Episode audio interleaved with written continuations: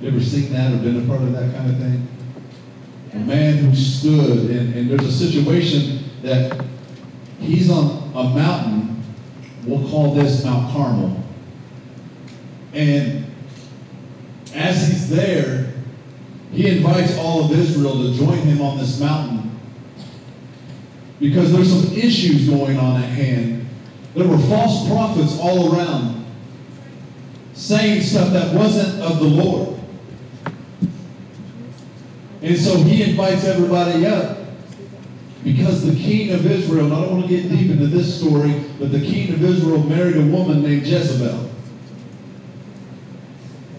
And I don't want to go too deep, but I'll just give you a, a small sample. And the small sample is they didn't really love each other. It was almost a better solution that worked out for the different countries to come together. Arranged marriage. But where she was from, there was all these different false prophets. And what she was doing was killing off the prophets of the Lord and creating these false prophets to go about and take over what God was doing. And her husband allowed it to happen, the king of Israel. And here's Elijah now in a point where there's prophets hiding in a cave and eating away because they knew that Jezebel was going to do something crazy and was trying to kill them so that the false prophets would speak things and people would try to uh, want to maybe think that that was true or not. I mean, there's a scripture even in the Bible that talks about even the elect will be deceived. So he invites them up there and he says, okay, let's settle this real quick. Let's see who's God. And it says that there's 450 false prophets, some of them that actually sat at Jezebel's table in the courts with the king and the queen. And so they all come, all of Israel comes. Jezebel doesn't come. The king comes. All the false, the false prophets are there. And so I'm not going to get deep into this. I just need to set up a story to, to give you an understanding of what took place. Basically, basically what they did was they, they said this. We'll see who the real God is. We'll see who the real God is. Here's what we'll do. You, you create a sacrifice. You, you build an altar.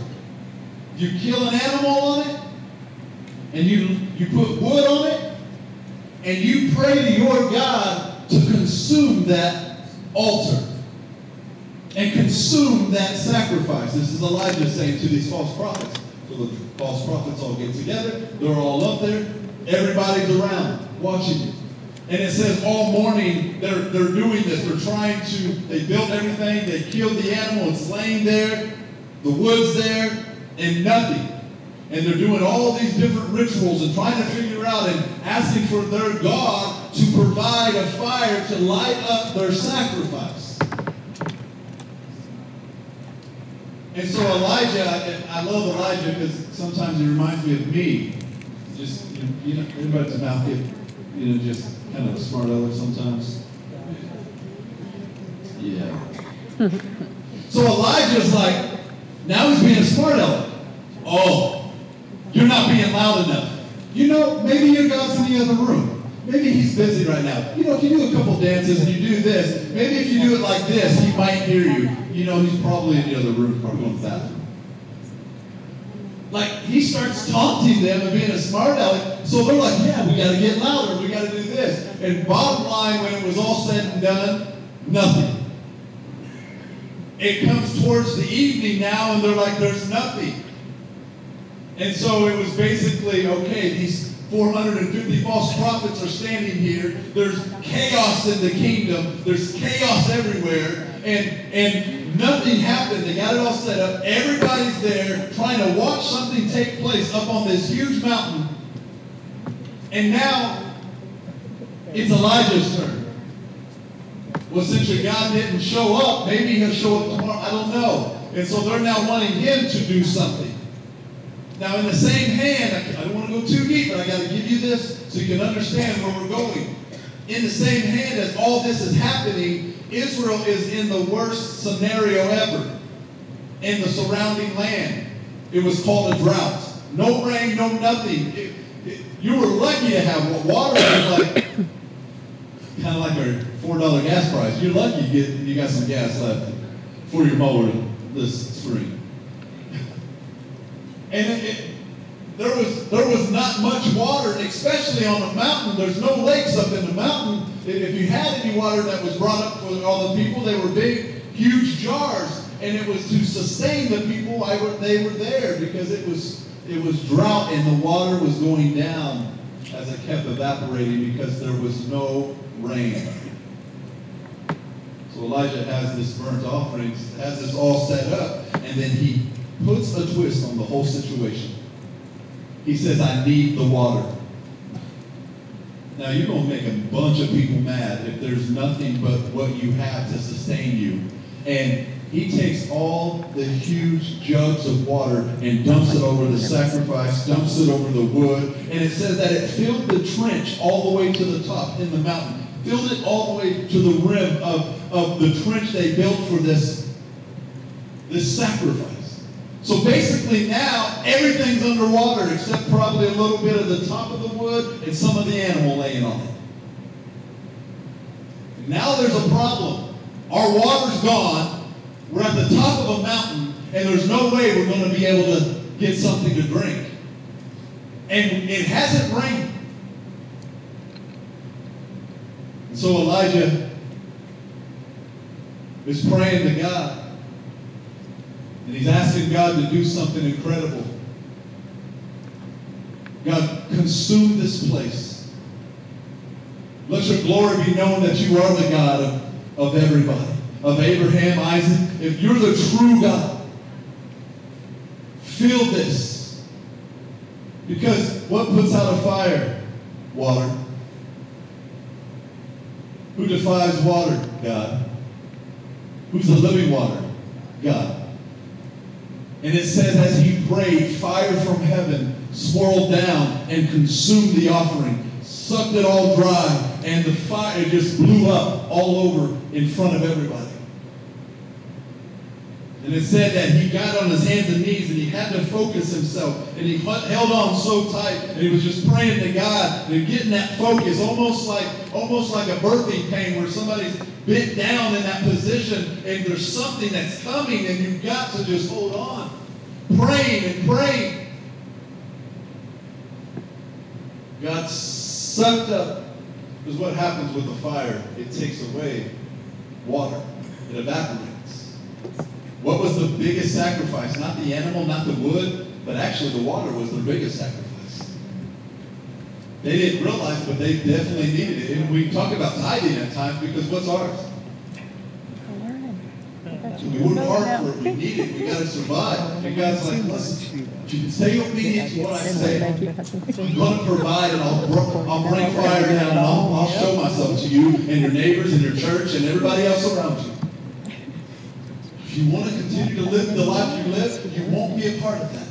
And that's what he said because he's like, Bottom line is he, he sucked it all up. He, the fire came, the water evaporated. It was in that moment that the water evaporated and the true sacrifice happened. And all of a sudden there comes a cloud from a distance. And the whole place turned black. That can be a scary thing for some. That was a sign of rain. I said, really? That hadn't been because I said, what? the true God consumed the sacrifice. If I can say anything to you, church, like, what are y'all doing out here? You just gotta lay it down at the altar so you can consume it. But I don't know. I felt like what happened next in the end of this? I felt like that they collected the 450 Baal gods, false prophets. They had them all, all, all bound up. Seize them all. These are false. This, this is not the true God. God is tired of it. Seize them all. And it says in the Bible that Elijah, with his sword, killed 450 false prophets. They held them and he killed them himself. Now that's kind of graphic. It's real. So I tell you, the Bible's crazy. You want a good story? Read the Bible. It'll change your life. And so here we are. This whole thing takes place, and God is doing something crazy. There's fire. You can't explain it. Just came down from heaven, and all of a sudden there comes the rain. And Elijah tells the king of Israel to go tell his wife Jezebel what has happened. And, and who the who the God is. Who is God? He is the King of Kings, the I am that I am. He consumed the fire. Go tell your wife that keeps killing everybody who the real God is. So he gets in his chariot and he's racing down the hill with his horses and his buggy, and he is flying down the hill to go meet his wife. A wife that has been destroying a lot of things. Then God speaks to Elijah, and Elijah says that he he lifted everything up into his loins, basically because they wore different outfits. So he had to pull it up and told him to run down the hill. Now listen, God's crazy because God gave him some kind of crazy supernatural strength. You might like superhero movies and you might like The Flash, but this man outran a chariot and horses and still had time. Because when, I'm telling you, when you're in the will of God, stuff changes, stuff happens, time stands still. You're, you're moving at a different pace. When you're wrecked in God's presence, you don't even realize it's, it's time to go home. You've been here how many hours now? But when you're so consumed with yourself and your agenda, every little second counts to you, and so you don't, you can't even last in His presence. But when you're in presence, nothing else matters. I don't know if you've ever experienced that, where God wrecked the place. I remember we did a baptism, and there were over 50 people getting baptized. We were here until 4 p.m. From a 10:30 service, from an 8:30 that we get here and get everything prepared. You guys show up to church. There's already been people here preparing for the service. We didn't leave till 4 p.m. and guess what? Nobody cared. And nobody realized how late it was. Because when you're sitting in the presence of God, nothing else matters. And so he runs down, and then there comes a, a situation that is coming at hand because the king finally made it to Elijah. He outran the, the, the king and got to a messenger, got to Jezebel, tells Jezebel something. Listen, they consumed the fire. And here's the craziest part. Wasn't even the fact that that king is the king of kings. It was the fact that he was more, and she was more worried about 450 Baal gods just got killed. They killed your prophets, Jezebel. Not, God brought a fire from heaven and consumed the altar. More worried about themselves. Not that here comes a storm that we haven't seen in a long time. We're dying. Not even about that, but self. And here comes a messenger. She don't even come out. Sends a messenger and says, you need to say this to Elijah. And the messenger comes out to Elijah.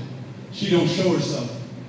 It says, as sure, surely as the Lord, I guess her Lord, lives, what you've done to these 450 Baal gods, it will happen to you in 24 hours. And now here we are. Here we are. It's powerful what God can do when we surrender ourselves to Him. Absolutely. Even in the of surrender, crazy things can happen when things are spoken up against you or you go through difficult times. And this is where we are today, where Elijah faces probably the most amazing defeat ever that he's ever seen. He goes through a, one of the biggest battles that he's ever been through and has the greatest victory, single handedly taking down 450 false God prophets and going and fighting up against Jezebel. And all of a sudden, Jezebel says one thing, and it plants a seed in his heart. Isn't it crazy because you would never think that even Elijah, the, you know, a prophet through God, could struggle um, with thinking negatively, with, with worrying because, you know, God just used him. But one of our things that we have to think about when we are talking about the power of words, and as Pastor Brandon was setting this up for you, is because he wanted to let you know that we can do powerful things and have many things that happen that are really good. But words hold power. And when we allow words to come into our heart and set and put a negative seed in our heart, it can cause a problem.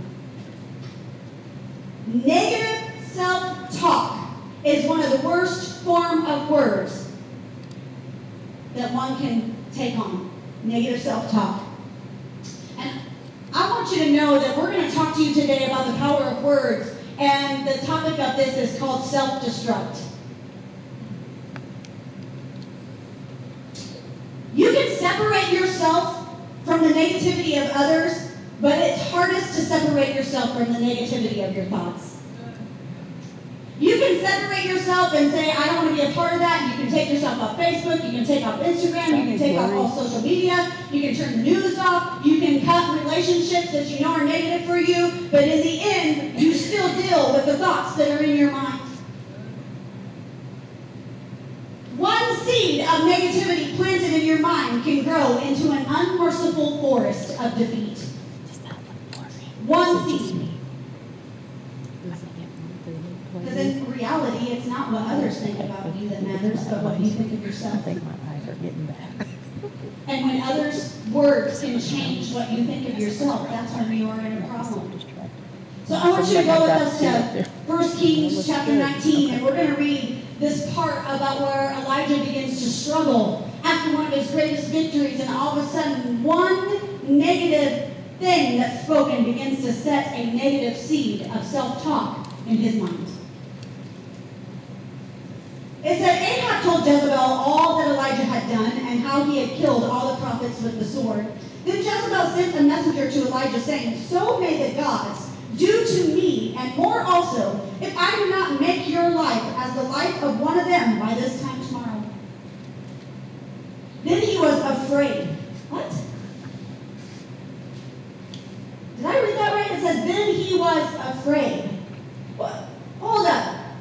You just got cocky and was making fun and pointing out all the other prophets of this one person, and this person even, it hasn't even come to confront you, and now you're afraid? You just killed 450 people with a sword that defied God, and this one person makes one statement, and you're afraid. Said then he was afraid, and he arose and ran for his life, and came to Beersheba, which belongs to Judah, and left his servant there. Isn't that what fear and negative self-talk wants to do? It makes you isolate yourself from everybody that's actually going to help you out. Elijah already had negative thoughts in his mind, and you know what he did? He left his companion at home, the person who could probably leave him accountable. He left him at home because he knew that if he had one good person, it could probably talk him out of some of the things that he was thinking in his mind. He said, But he himself went a day's journey into the wilderness and came and sat down under a broom tree. And he asked that he might die, saying, It is enough now, O Lord. Take away my life, for I am no better than my fathers. And he lay down and slept under a broom tree. And behold, an angel touched him and said to him, Arise and eat. There was at his head a cake of bread baked, a cake baked on hot stones and a jar of water. And he ate and drank and lay down again. And the angel of the Lord came again a second time and touched him and said, Arise and eat, for the journey is too great for you. And he arose and ate and drank and went in the strength of that food forty days and forty nights to Horeb, the mount of God. There he came to a cave and lodged in it, and behold, the word of the Lord came to him, and he said to him, What are you doing here, Elijah?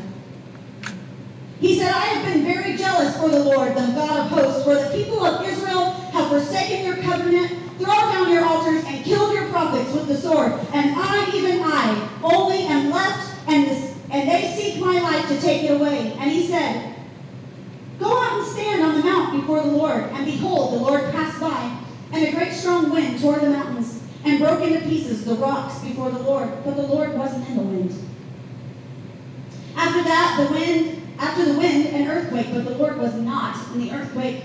And after the earthquake, a fire, but the Lord was not in a fire. And after the fire, the sound of a low whisper.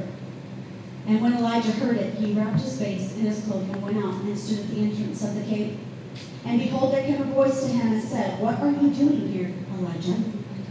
And he said, I have been very jealous for the Lord, the God of hosts, for the people of Israel have forsaken your covenant, thrown down your altars, and killed your prophets with the sword. And I, even only I, am left, and they seek my life to take it away. And the Lord said to him, Go return on your way to the wilderness of Damascus. And when you arrive, you shall anoint Hazael, son, to be king over Syria, and Jehu, the son of Nimshi, you shall anoint to be king over Israel, and Elisha, the son of Shaphat, of Abel Meholah, you shall anoint to be prophet in your place. And the one who escapes from the sword of Hazael shall Jehu put to death, and the one who escapes from the sword of Jehu shall Elisha put to death. Yet I will leave 7,000 in Israel, all the knees that have not bowed to Baal, and every mouth that has not kissed him.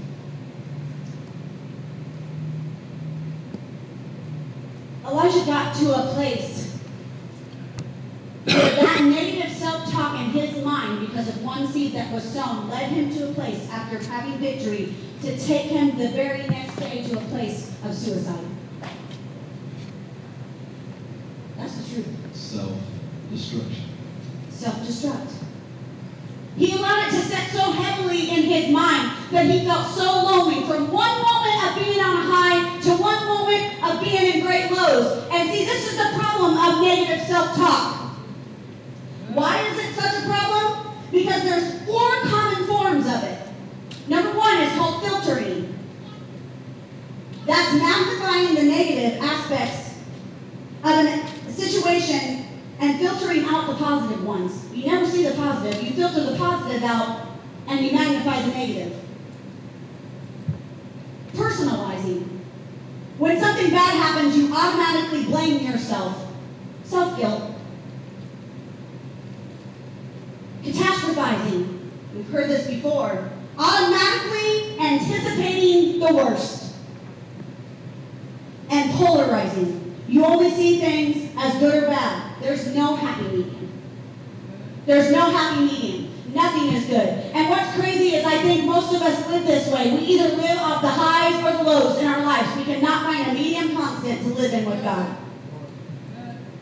We want the great big things, and if it doesn't happen our way, the way that we see it, or the way that we think it, that it should happen, and I think Elijah got so frustrated because he was expecting Jezebel to bow her knee to the King of Kings and the Lord of Lords, and for those prophets to turn around, and it didn't come out the way he expected. Instead, he was putting more turmoil in another fight, another battle. And I think at that point he was exhausted. Have any of you in this room ever felt exhausted? From emotionally feeling like you're constantly fighting something. Ever? Problem with negative self-talk is it doesn't just stay in your mind, but it often leads to actions you regret. The things you think create the actions that you do. It steals your joy. It steals your relationships. It steals your hopes. It steals your dreams and it steals your opportunity to do anything else that's good. Negative self talk is self destructive. It leads to and feeds anxiety, depression. And do you realize people who talk to themselves negatively in their mind are the most stressful people you'll ever meet? Because that's all they know. Everything is chaotic. It's chaotic inside. Looked up the word self-destruct. It means behavior when you repeatedly do things that will harm you physically, mentally, or both. Self-destruct. When you repeatedly do things that will harm you physically, mentally, or both. I think that Elijah didn't just have this problem once before, because I don't think he just got to this point. I think that he struggled with this this issue for some time. I think he had dealt with it because he had already said that he felt alone, that nobody had rise, rose up to go with them. You know, I mean, how do you think he probably felt at first to go up on the mountain and know that there are people that serve God and he's doing this all by himself?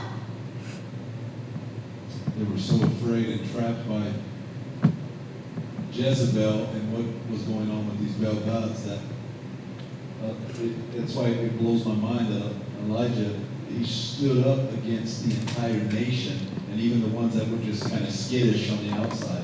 You know, like if there's a wreck, you know who steps up. Some people get out of the car and help. Other people want to spectate, and take videos.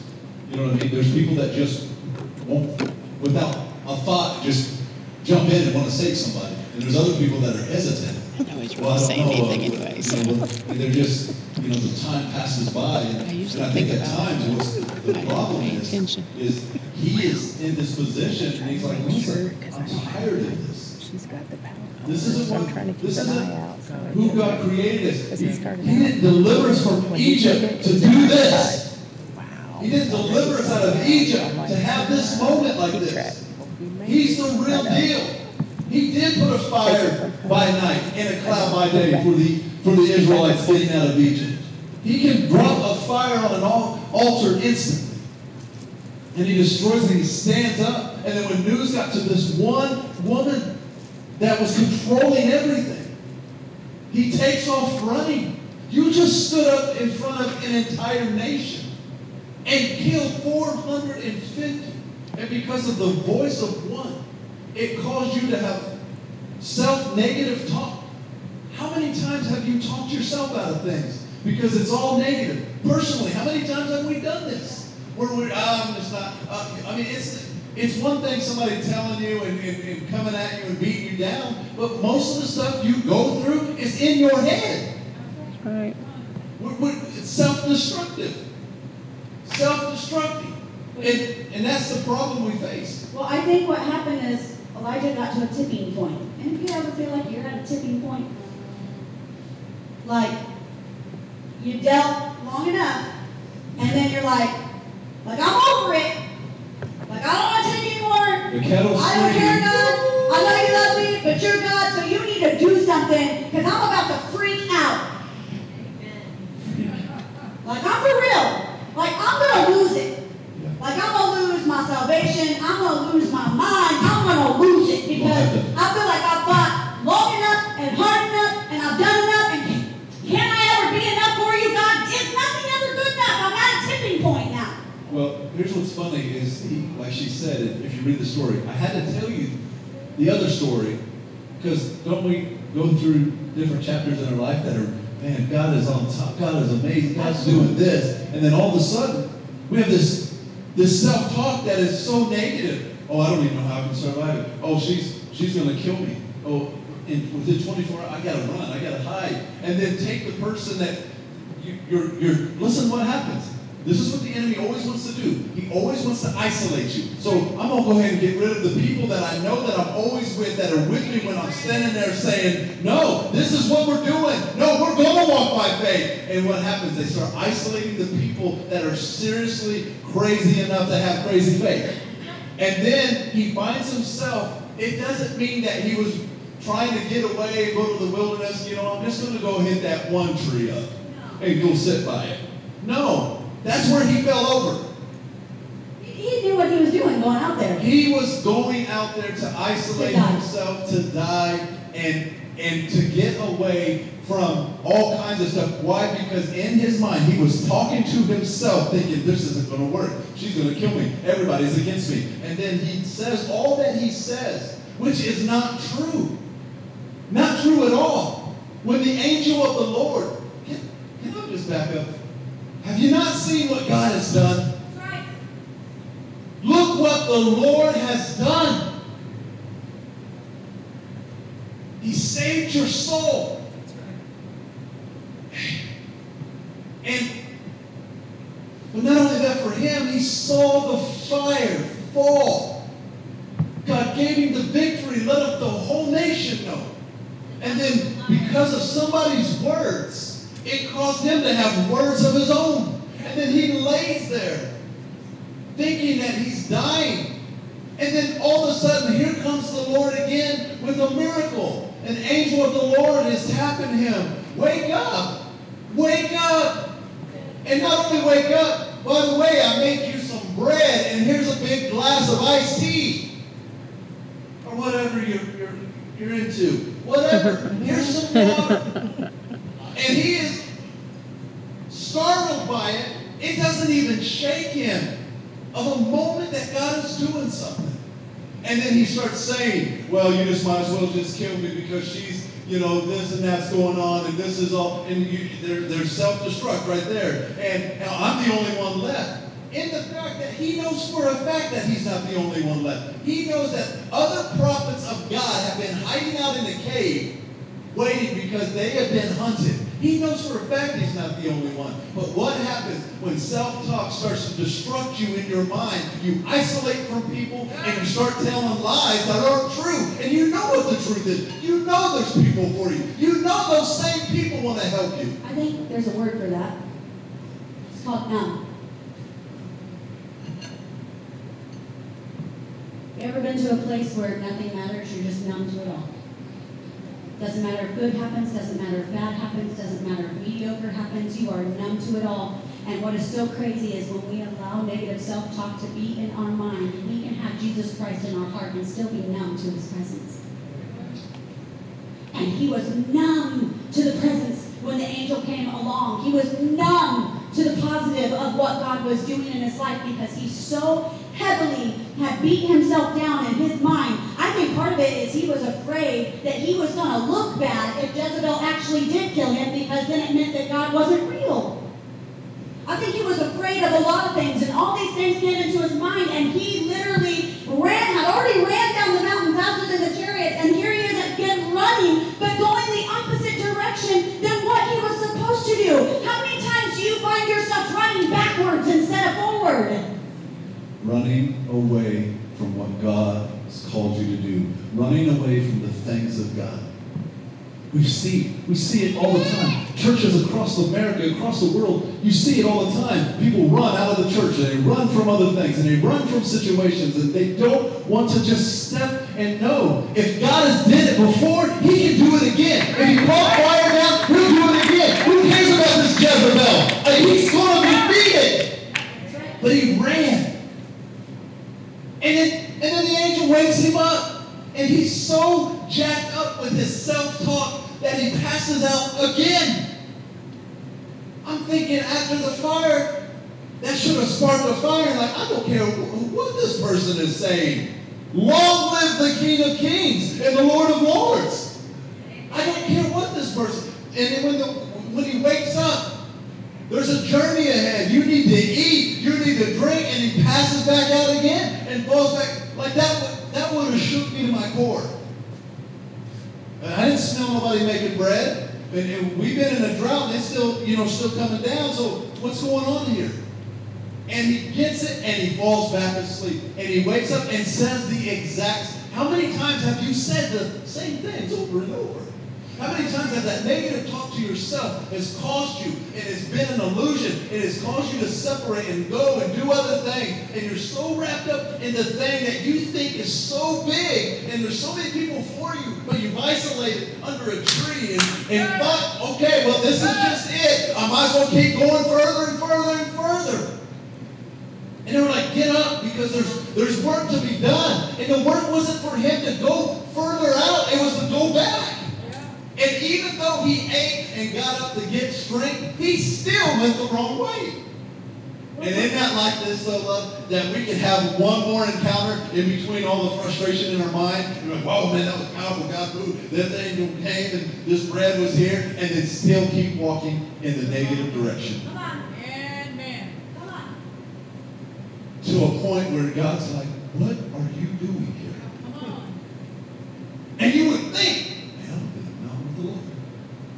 and God's like, this ain't the time you being up here. I need you down there because somebody's got to be a remnant that's going to step up and say, declares the Lord, I am that I am, said this. And we, we, we have this self-talk that shuts us down every time, that takes us back every time. And when stuff don't add up and it all feels like you're, you're against the wall and all hell's breaking loose, we try to run and hide under something to be in the, oh, I don't get it, is wrong and then blame everybody that is for you. This stuff happens a lot. But God is for you. Who can be against you? Amen. That's the bottom line. Self-destruction is keep talking to yourself. And you keep telling these stories over and over in your head until you start believing the lies. Then you become an habitual liar. You don't even know what the truth is. Yeah. Over and over saying this. Well, I can't do it. I'm not going to. Well, people do this all the time. Kids do it with testing. Adults do it with tests. And all the kinds of stuff. Don't think you can add it. Can't do this. Can't go here. Can't be this. Can't have this entrepreneurship. Can't buy this. Can't. We talk ourselves out of so many things. How much further would you be if you would not have talked yourself out of it? Self-destruction. And you get to it, and here's what's so crazy about it all that the Lord was still providing things in your mess. To try to get you to get, get some gird up, get some strength about yourself, because the journey's going to be great. Not the journey of you walking, the journey of what I'm trying to do with you. It was a day journey to where he hit the tree. And it was 40 days to where he got to the mountain. And here's the thing what Jezebel said didn't even happen. And here's the thing today, guys what Jezebel said still didn't happen. We're 2,800 years later, and she still didn't kill him. She didn't even chase him. She didn't even send anybody after him. Well, if you know the story, he gets in his own little firing chair. He's one of the only ones that walked off with God and never died. I think of this scripture right here, 1 Peter 5, verse 8. It says, Be sober minded, be watchful. Your adversary, the devil, prowls around like a roaring lion seeking someone to devour. The word sober comes from the Greek word sophron. It's not referring to an absence of intoxicating substances, but denoting the presence of a soundness of thought. I think about this with Elijah because he was not alert and he was not sober minded at that point. He was passed out like somebody who was intoxicated and inebriated.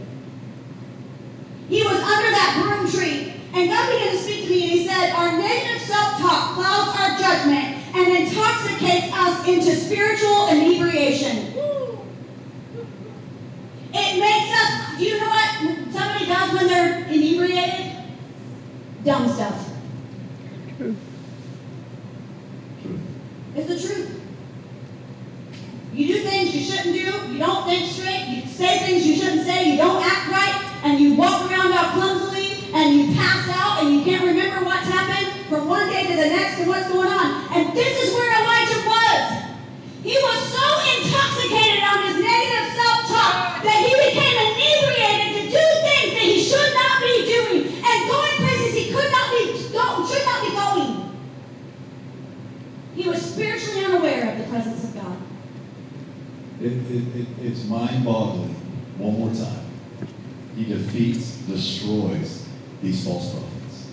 And this woman says this one thing to him, that it's going to happen to him what, what he did to them, or it's going to happen to her if that doesn't happen.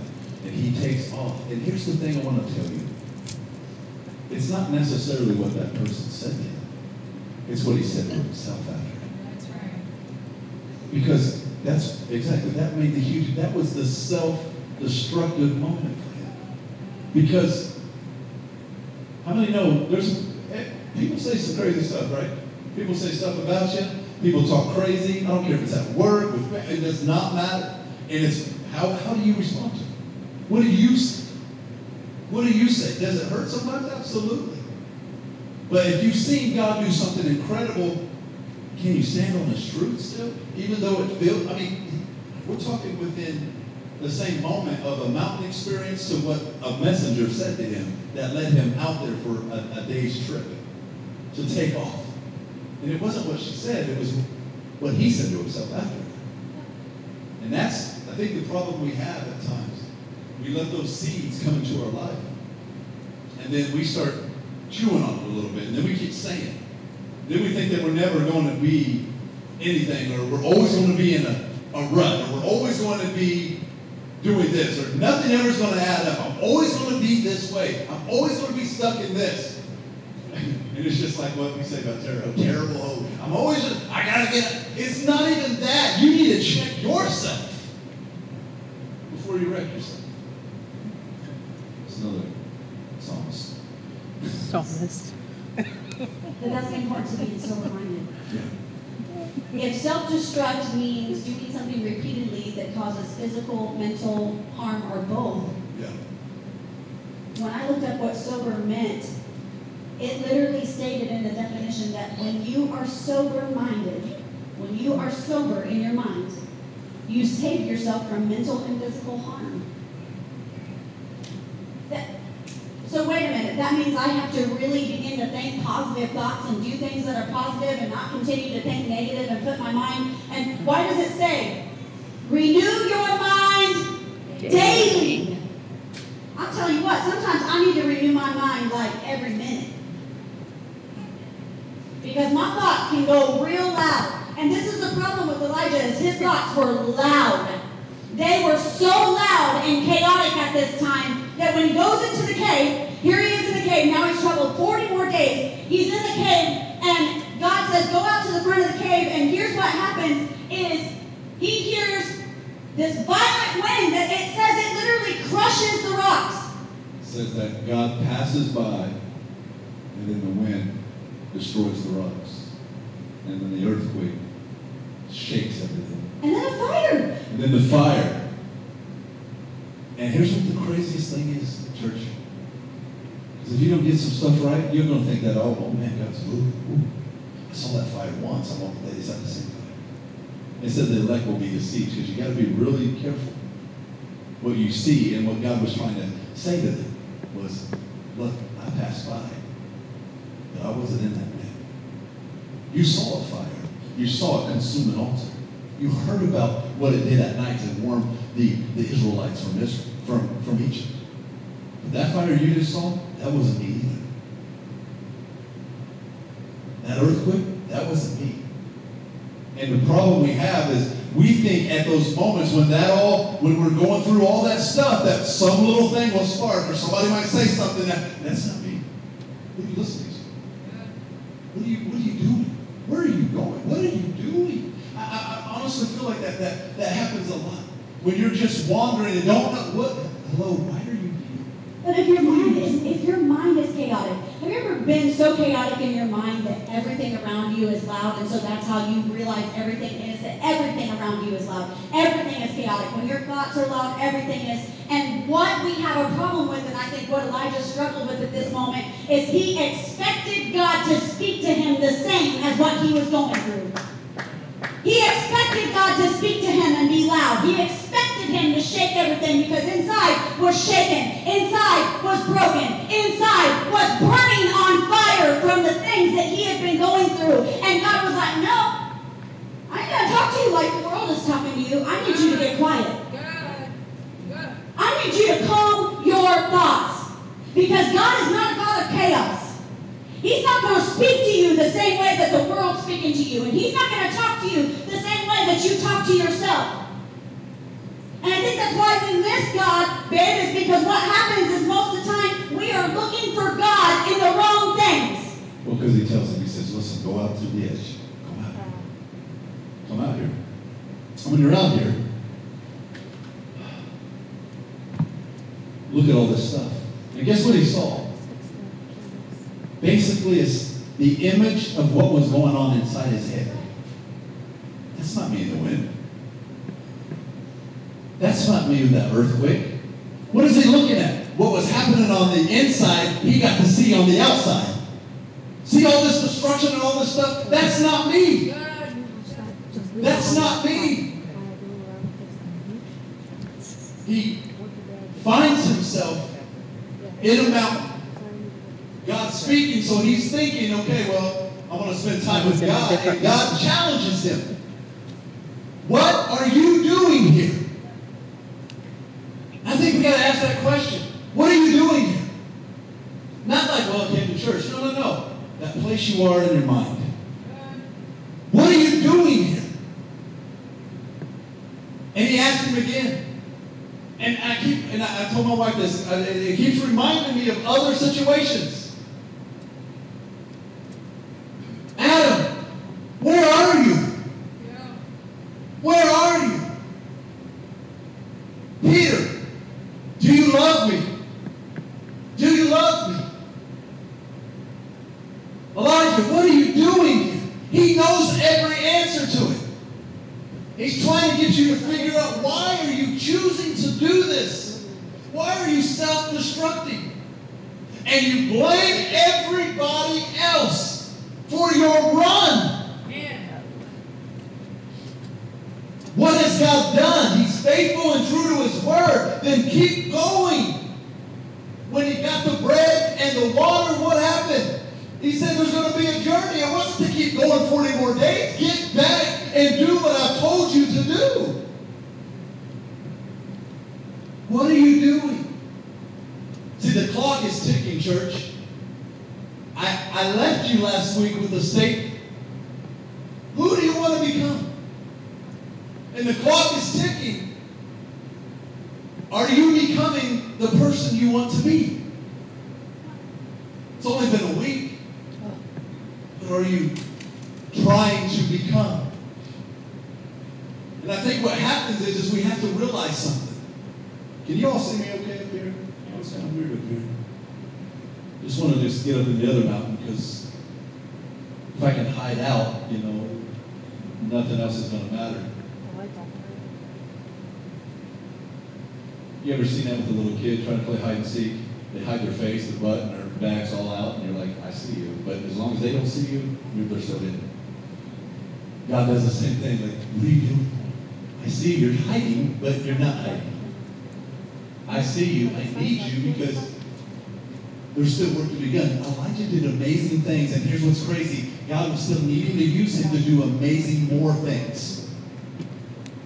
And, and what has happened is what has happened in this mountain experience and in this in this tree experience when he leaves, it was like, I don't get what the heck?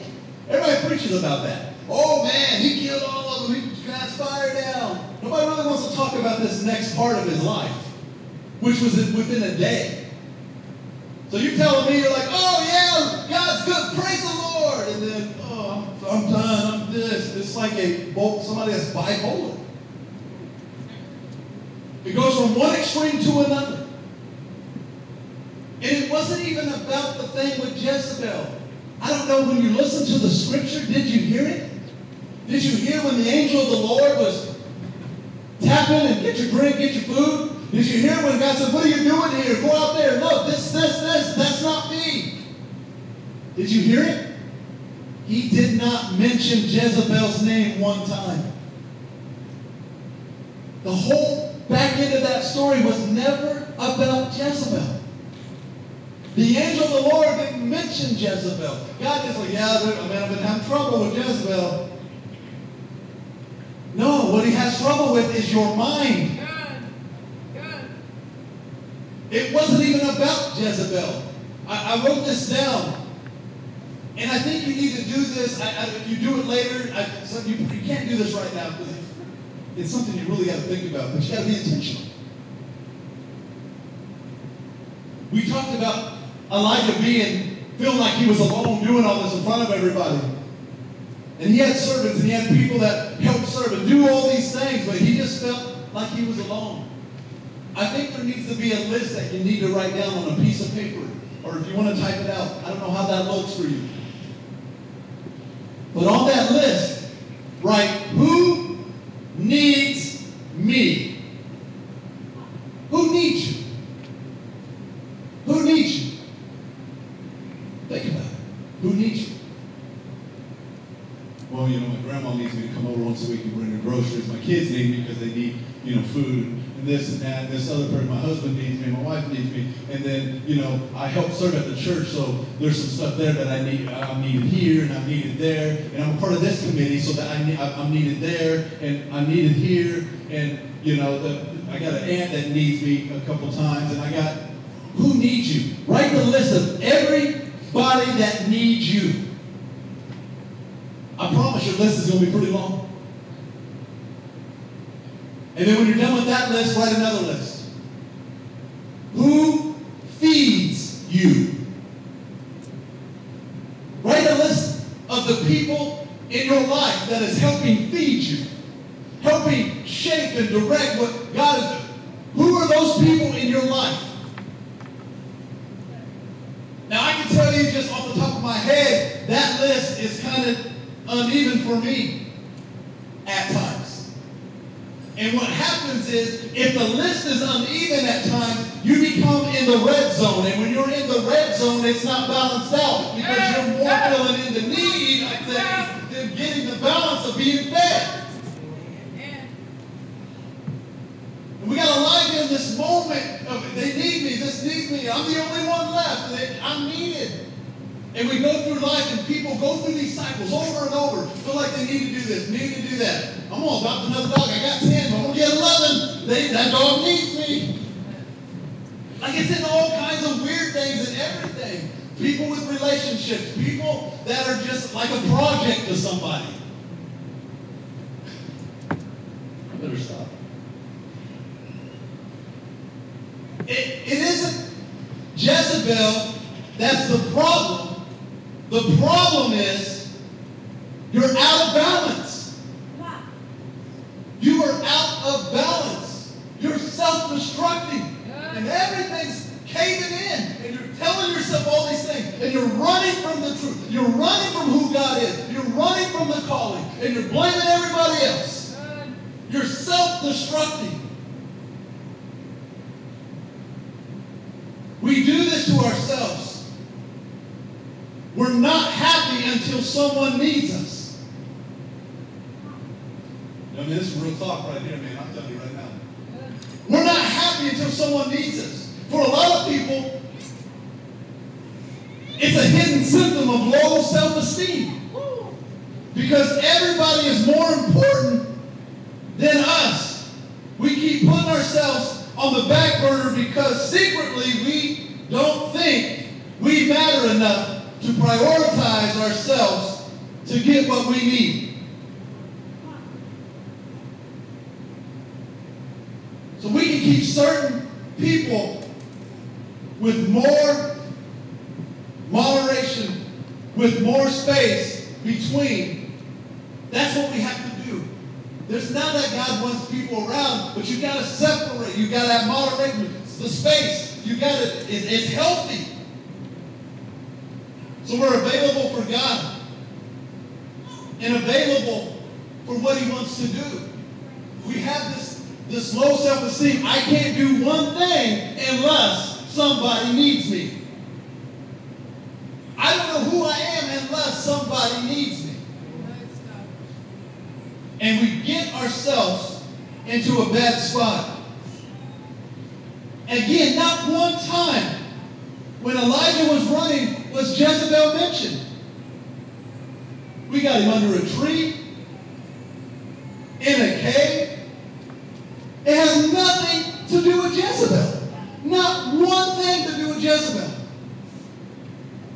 Not one thing. It has everything to do with how his life is structured in order. I said it last week. You put a system in place, you'll see the results change. You just try to keep getting a different result and doing the same stuff, it's not going to happen. You've got to fix the structure and system so that the result will change. As stress mounts up, more pressure is laid on you, and you have added structure that's not necessary. It puts more weight on you. I say it like this you can't put an anointing over an emotional collapse. You can't do it. You can call it what you want. You can't put an anointing over it. But I'm the bad guy for saying it. You see what I'm saying? Like, this is, oh, you're just coming out, oh, you're just, this is what happens. And he found himself in the same position. Well, nobody, nobody loves me. I'm all alone. Might as well kill me. Might as well. You, they, they do this. This church does this. This job does this. This family member does this. So you're telling me it's everybody around you and not you? Sometimes you got to look within because you're self-destructing and you are doing something that is very dangerous. You are bleeding on people who never touch you. I'm trying to, here's a wrap for your cut arm, but you keep bleeding on me and don't I said it to the youth. We're talking about friendship. And I said, the problem is, is you can't help somebody that doesn't want to participate in their own healing. Because they were asking, well, what do you do with a friend that don't, you know, serve God and want to, and it kind of is a weird, it's real talk back there for real. What do you do with that?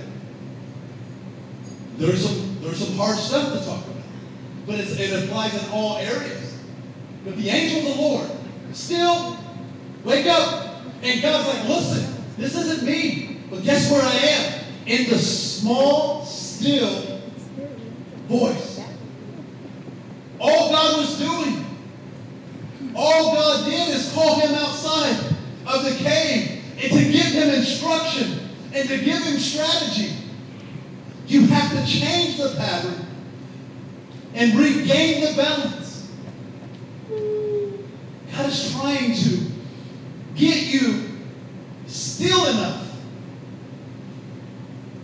The still small voice. Can you get still enough? Is God still enough? Is He still enough for you? Can you stand still enough? Can you hear the small voice? That still small voice. When all chaos is running, what is he saying? And that's what it is. The self It's so loud, and everything is so loud, and it's you're such at a distance. It's like, what are you doing? This is what God has said to do, and you're so distant from it.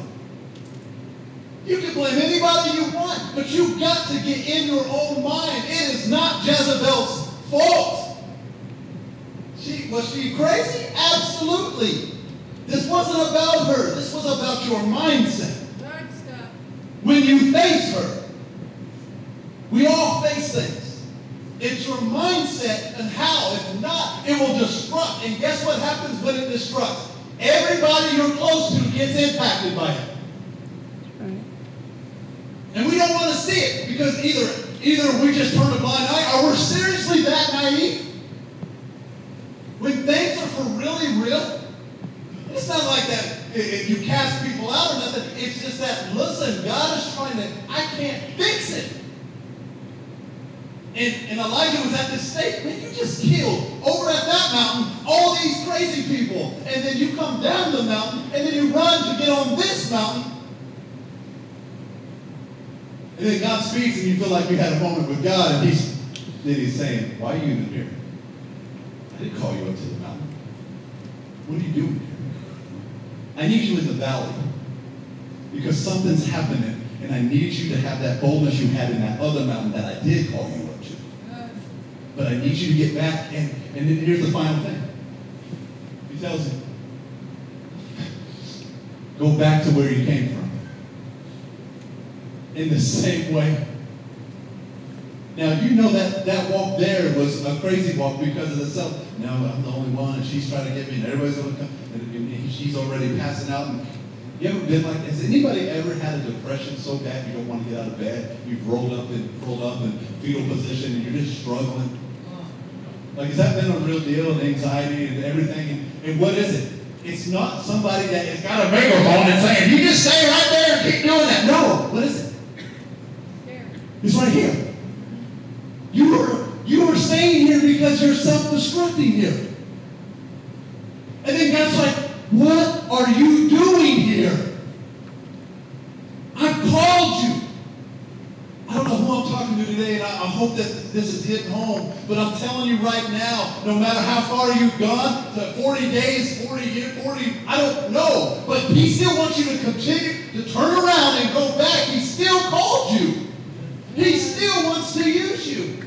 Is there a process? Absolutely. That's what his word says. But why does people get mad in the process? God is trying to speak to him, and guess what? Through that whole journey back, he's having this process, trying to figure it out and get things in order. He would not have been able to do what he did next if he was still in that same mindset. And here's the problem we face around the globe at churches. And if anybody's in, well, well, you know, God loves me despite this or whatever the case is. But if your mind is still not, you can't lead with that mindset. Is that real? That's real talk. That's for real. And Elijah was at that point of just laying down. It didn't say he took a bath. He probably still had blood on him. Oh, I'm about myself. Dude, you're bloody from murdering 450 people. And you got one person speaking and whispering in your ear. Had nothing to do with her. You hear it a lot if you're a Christian. Jezebel spirit. There's a Jezebel spirit on that. I'm not saying that that's not real. But man, we want to.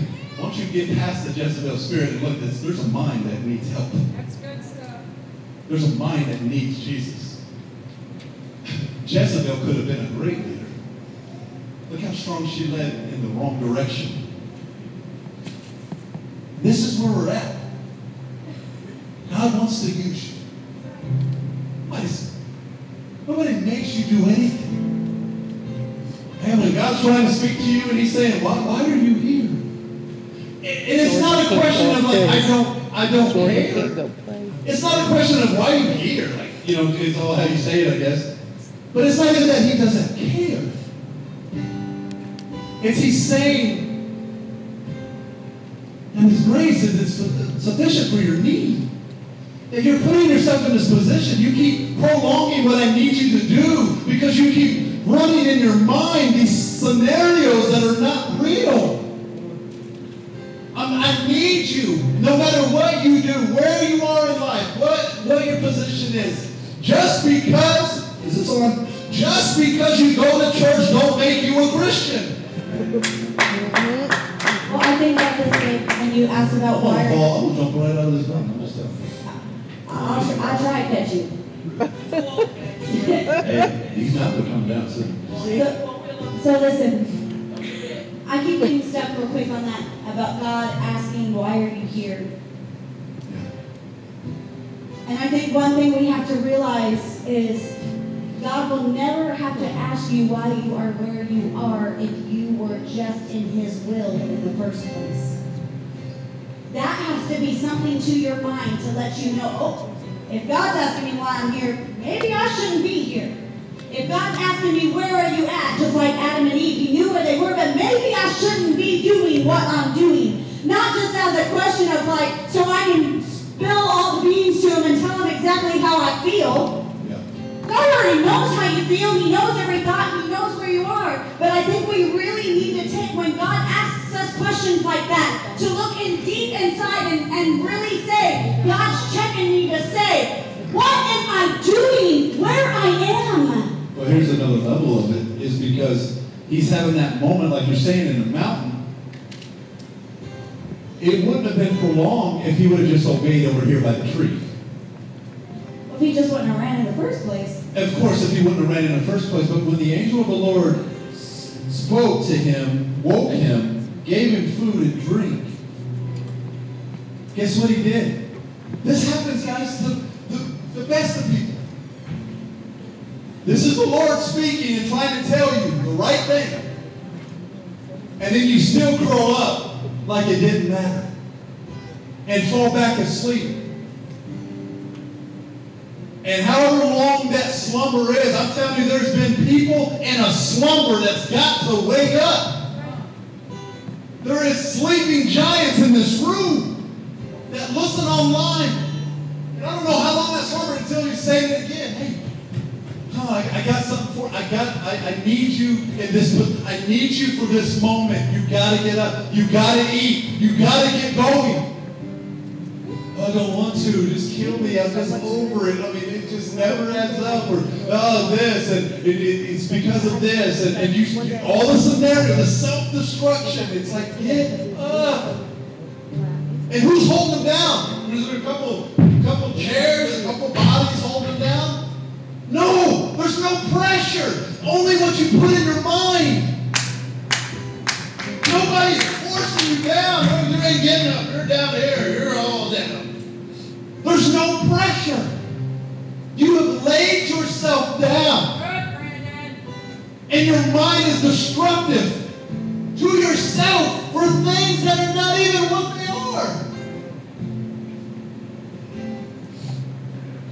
But I feel needed here, and I feel needed there. Well, I don't feel needed anymore, so I can't be. You need Jesus. I need Jesus. And he's like, get up. There ain't even nothing on you. Nothing's holding you down.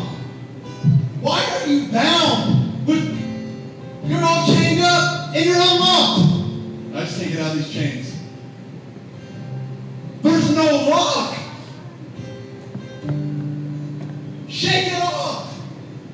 That's, that's, that's, that's what he's trying to say. It's like Elijah, get out of this mind. That self-destruct thing is happening. It just, it blows and then it's just like it's hard to come back. But please don't get yourself to a place where you feel like you can't ever come back and it's, you're gone. Have you seen this in family members? Have you seen it in churches? Knock us out. Uh, workplaces, they just up and leave. It's like, what, what, hold on, hold on. What is the main issue that you're dealing with? Because it can't, it can't just be in this one moment. It's something that has happened over time. Like I said, every small decision adds up. Get up, get going. Because Elijah didn't, he wasn't ready for God. What are you doing here? Comes up in a mountain, he's like, go out here and check this out. I'll walk by. I didn't tell, I didn't have a tell of things behind me. The only thing that his train did was fill the temple. That destruction wasn't him. That was the mindset he had. And it was going crazy. But he spoke to him in a whisper. You need to anoint him. You need to do this. You need to do this. I've already told you need to get going back the way you came. Because I have something in store. And the most greatest things happen. So can I can I give you some wisdom? This is you see how jacked up this man was? We've all been jacked up. And he is the only other person in the entire Bible that stayed alive and went to heaven. Enoch walked off with God. Elijah, a chariot of fire came down, swooped him up, and took him to heaven. Never died. God still was like, look, I'm taking you with me. I don't care what the ride is or how the ride goes. I just want to be with the Lord. However it is. No matter what you face, or if it's a Jezebel or some giant or whatever it is that is to you that is beating you down. If your list is so much that everybody needs me and who's speaking, if it's all out, you're in the red zone, red zone, red zone, red zone, red zone. It needs to balance out because you're going to wear yourself out. Wear yourself out so thin that you're going to find yourself just stepping away. How many times have we done that where we just step back, we're just, I'm over it, I'm done. It wasn't the, that moment. What was the, what, what do we say? It was the, the straw that broke the camel's back. There was way more than one straw. How about some more straws that built the bricks that was just over and over? And it wasn't just that moment of the straw, it was what was already happening in the mindset that caused you to take yourself away. Then he had to go get a surgeon. Then he had to go find and, and, anoint somebody and put a cloak over Elisha. And then he had to go anoint the new king. And he had to get everything in order for what God was about to do. Self-destruct. Stand with me.